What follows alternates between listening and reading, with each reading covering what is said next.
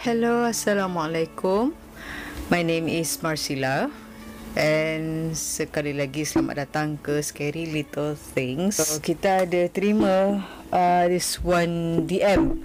Kejap, nak ambil phone. Dia ada minta buat satu podcast uh, berkaitan dengan freedom of speech. She, can I make a request for you to do a podcast about freedom of speech? I've watched your previous video and I really want to see your in-depth take about it. We've had this conversation before, so I'll appreciate you do one. People around me seem to use freedom of speech more bluntly because of their misconception what freedom of speech is all about. This includes libel and slander. So thank you so much for entertaining my request. Thank you so much for sending me this. I really appreciate it also. So kita pernah cakap pasal freedom of speech ni actually uh, dengan some of my friends ada buat uh, masa tu masa PKP. Tapi sayangnya video tu dah dipadam sebab ada yang meminta so kita bolehlah cuba untuk uh, bincangkan apa itu actually freedom of speech according to my opinion lah. Sebab benda ni very general wise. Jadi uh, masing-masing ada orang punya own opinion pasal freedom of speech. Kita kena faham actually uh, definition maksud freedom of speech.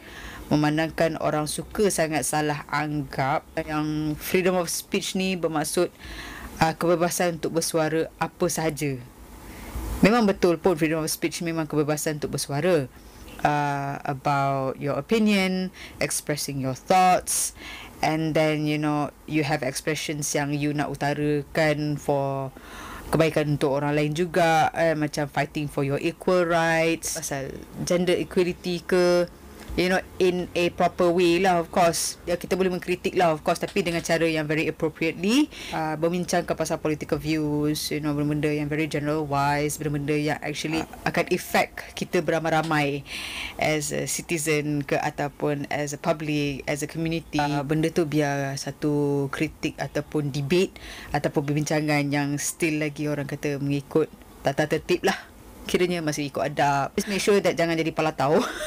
actually need to know apa yang you cuba nak sampaikan. Uh, tapi uh, with thorough detail uh, cara yang orang kata senang untuk difahami lah dan juga tidak menyakitkan hati orang. Also pun ada orang juga boleh bincang pasal cultural differences. Ada setengah orang yang akan cakap benda-benda yang pelik-pelik yang menyakitkan hati atas nama freedom of speech uh, semata-mata sebab orang rasa macam orang boleh cakap apa dia orang nak uh, pasal this kind of kaum pasal this kind of culture. Uh, make sure if that thing betul bagi effect to your community uh, with, uh, you know without disrespecting it cakap it's okay uh, if it's your culture it's fine tapi jangan sampai it is affecting my culture my religion and my community. If it's okay can then uh, I would I, I respect yours and I hope that you will respect us you know you you tak takut untuk bersuarakan apa dalam kepala you. Uh, tapi also uh, like I said dia kena ada tata tertib lah. You memfitnah you menipu and then you cakap benda-benda yang entirely palsu you are defaming people uh, that is you abusing uh, freedom of speech. Uh, zaman nenek moyang kita our historians uh, you know uh, practicing freedom of speech untuk kebaikan you know untuk kebebasan orang untuk bersuara sebab tak nak ditindas dan semua orang ada hak untuk bersuara itu asalnya. Bukannya asalnya korang pakai tu untuk kata you know ah, dia ni kan suka dulu buat macam ni sekian sekian sekian sekian nah, dah tabu fitnah. Dia ni pula buat macam ni dulu. No no no no no, no. jadi gosip pula kan. No that's not how it works. Bila nak practice freedom of speech ni dia kena juga tahu nawai tu tahu dia kena tahu juga uh, niat you sebenarnya kenapa you nak bersuara? Uh, adakah you punya attention tu adalah untuk bagi kebaikan kepada community you?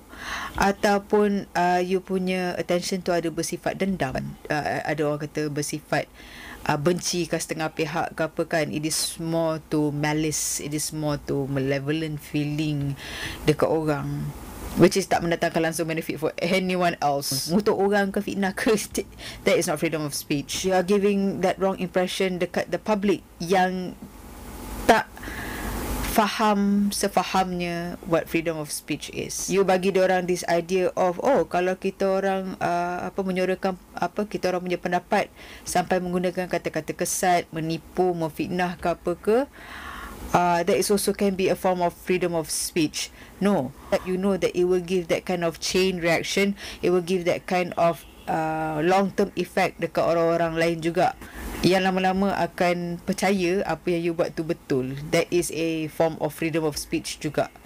Jadi dalam agama dah kata, bila you marah, bila you menyampah ke benci ke anything ke kan, jangan bercakap.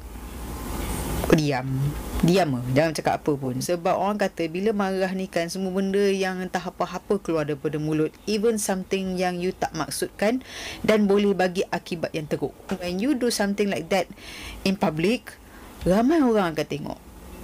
Ramai orang akan tengok your form of freedom of speech and how you actually communicate with people. If you don't have anything good to say you don't, you better don't say anything. Benda tu basic kot kalau tak ada benda yang membina, tak ada benda yang bijak ke apa ke, jangan tunjukkan lagi tak bijak tu. Tolonglah. You cannot just simply when you do all those stuff, you nak kata, oh, I can just simply say whatever I want to say. It's my right as a human being. So, do you think that you have the right untuk bambu orang lain, menghina, mencaci, memfitnah, memaki orang lain juga?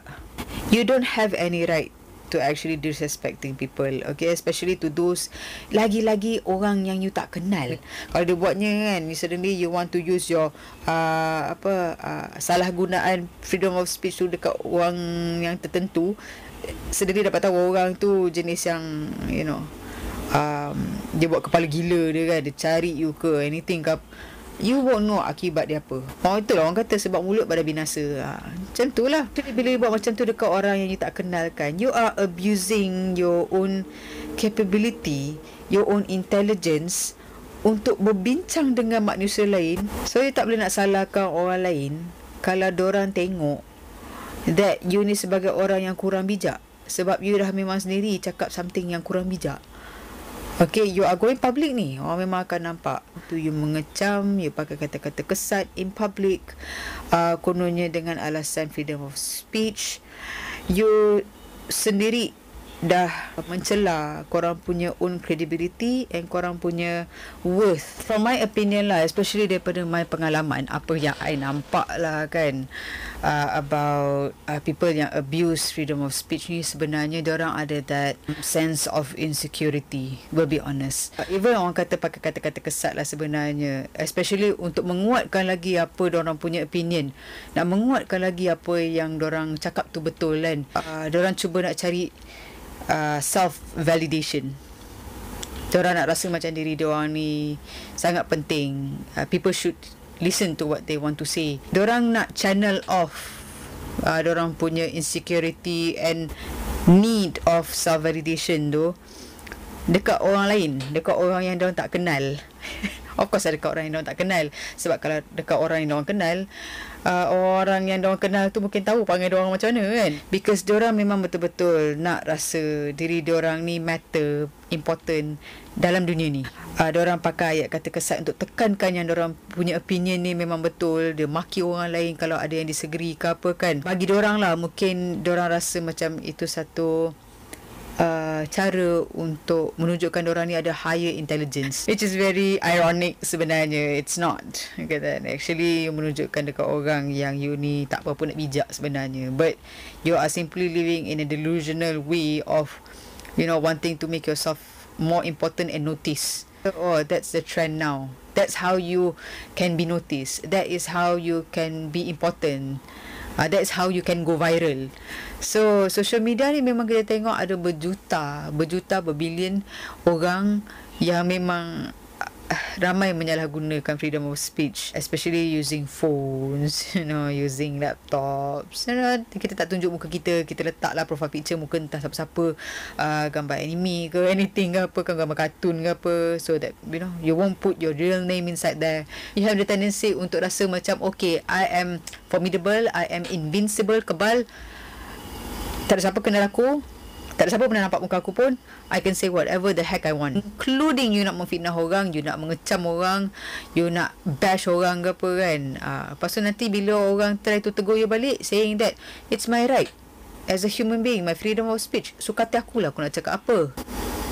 How can you have that sense of self-validation and importance in life kalau kau sendiri pun dekat dalam social media letak muka kartun dengan tak letak nama dengan you behaving that way how do you want to feel like you are important? By the end of the day orang lain akan tengok macam eh, he's just a uh, fake account user that is not important. Kecil cenonik itu je yang memang orang kata apa buat habuk just kena petik hilang macam tu je. So it's very contradict with what you want lah. Dia akan membuatkan your insecurity lagi teruk Or you nak juga provoke kan? You banter lagi You fight lagi You keep on lagi Apa bergaduh Bergaduh bergaduh kan? Sebab you want to be relevant. Dia satu je. Orang kalau dalam tu kan Kata memang tak berbaloi bercakap dengan dia ni. Kau cakap lah banyak mana-mana pun Orang tak layan Orang tak layan. Bila orang nak tegur ke apa ke Kau jadi defensif Kan? Ha, tu yang jadi panjang-panjang Pelik-pelik kau punya reply ke apa. Insecurity tu akan mula macam nak naik balik. You are being panic Because you never think apa yang you nak cakap sebenarnya pun in the first place. Yang kau tahu kau nak just bagi opinion kau campur sekali dengan uh, bash orang. That's it. Kalau ada someone yang more intelligent, kalau ada someone yang lebih arif, uh, tegur balik you, bidas balik, you know, cakap elok-elok ke or anything ke apa kan. You dah tak tahu nak jawab apa. So the only thing that you can do is to what? Maki orang tu je. That's it you are actually not even trying to defend your opinion sebenarnya. Seorang yang arif ataupun majority orang yang kata no what you're saying is wrong katakan that is not how it goes. That is not the information yang betul. Oh no you still want to fight for it. Ya aku tahulah kan aku sekian-sekian sedangkan uh, memang tengah-tengah apa yang you cakap tu adalah satu fitnah dan defamation. Jadi bila ada orang yang betul lagi arif tegur tu you tak ada nak defend opinion you dengan information yang lebih uh, credible. Tahu. So bila tak ada information yang lebih credible apa yang you ada lagi dah? So you want to be put in a highlight of you know uh, trending cases, trending issues yang ada kat Malaysia ni ke or anywhere in the globe. You're not trying to prove yourself uh, ada kebolehan untuk be in the same conversation as people yang memang faham tentang that issue.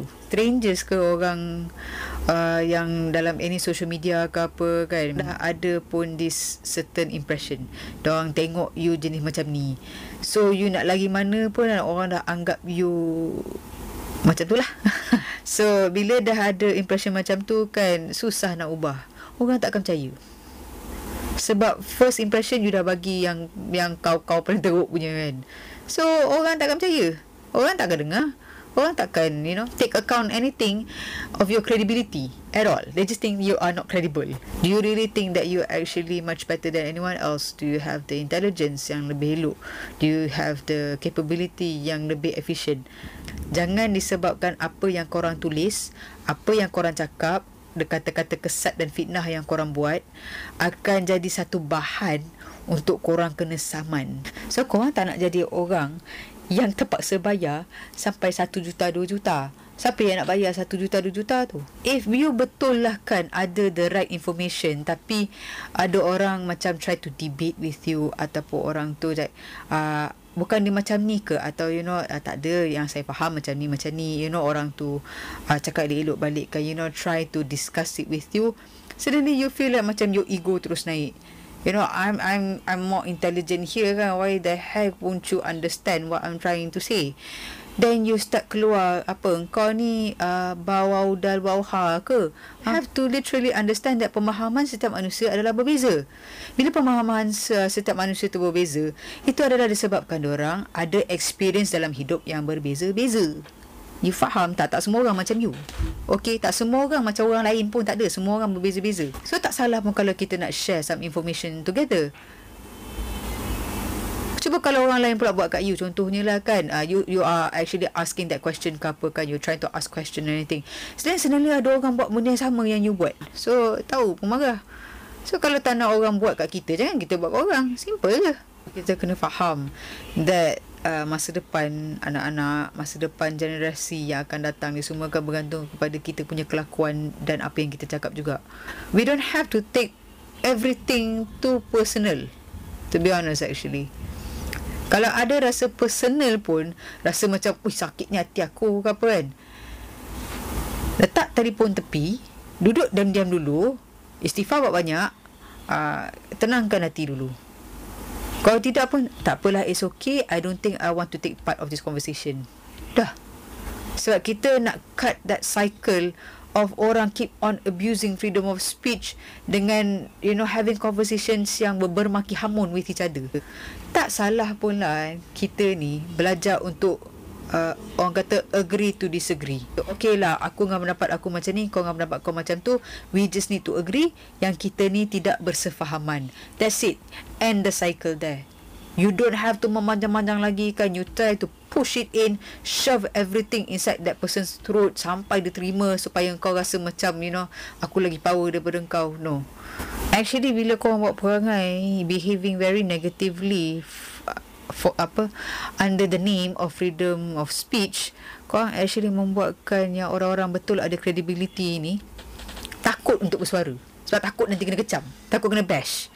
We need people yang betul practice freedom of speech untuk kebaikan the community.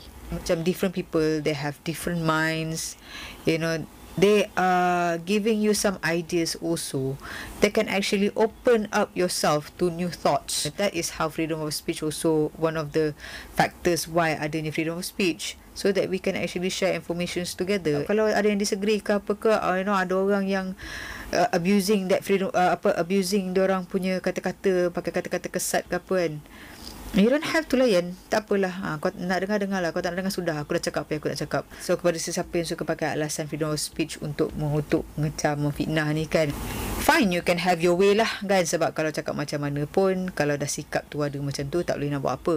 Yang penting diri sendiri untuk ubah lah kan? But you also need to understand apa yang you cakap tu mencerminkan diri you punya own reputation, your own credibility, your own harga diri sebenarnya sebagai seorang manusia. So libel and slander, come on. It's you bukannya mak jemah sebelah rumah ke apa kan datang-datang nak gosip fitnah orang tolong lah. I think you guys can be better than that lah. So think long and hard enough sebelum you nak gunakan your freedom of speech. That's just about it. And I hope you guys um, do practice good uh, freedom of speech. And I hope I do too actually. Jangan lupa subscribe and follow uh, YouTube Mars, uh, Marcy Broadcast. Ada scary little things inside there. And also Spotify. Uh, under the name Scary Little Things juga. Please have a good day. Take care of yourselves. I'll see you guys next time. Bye.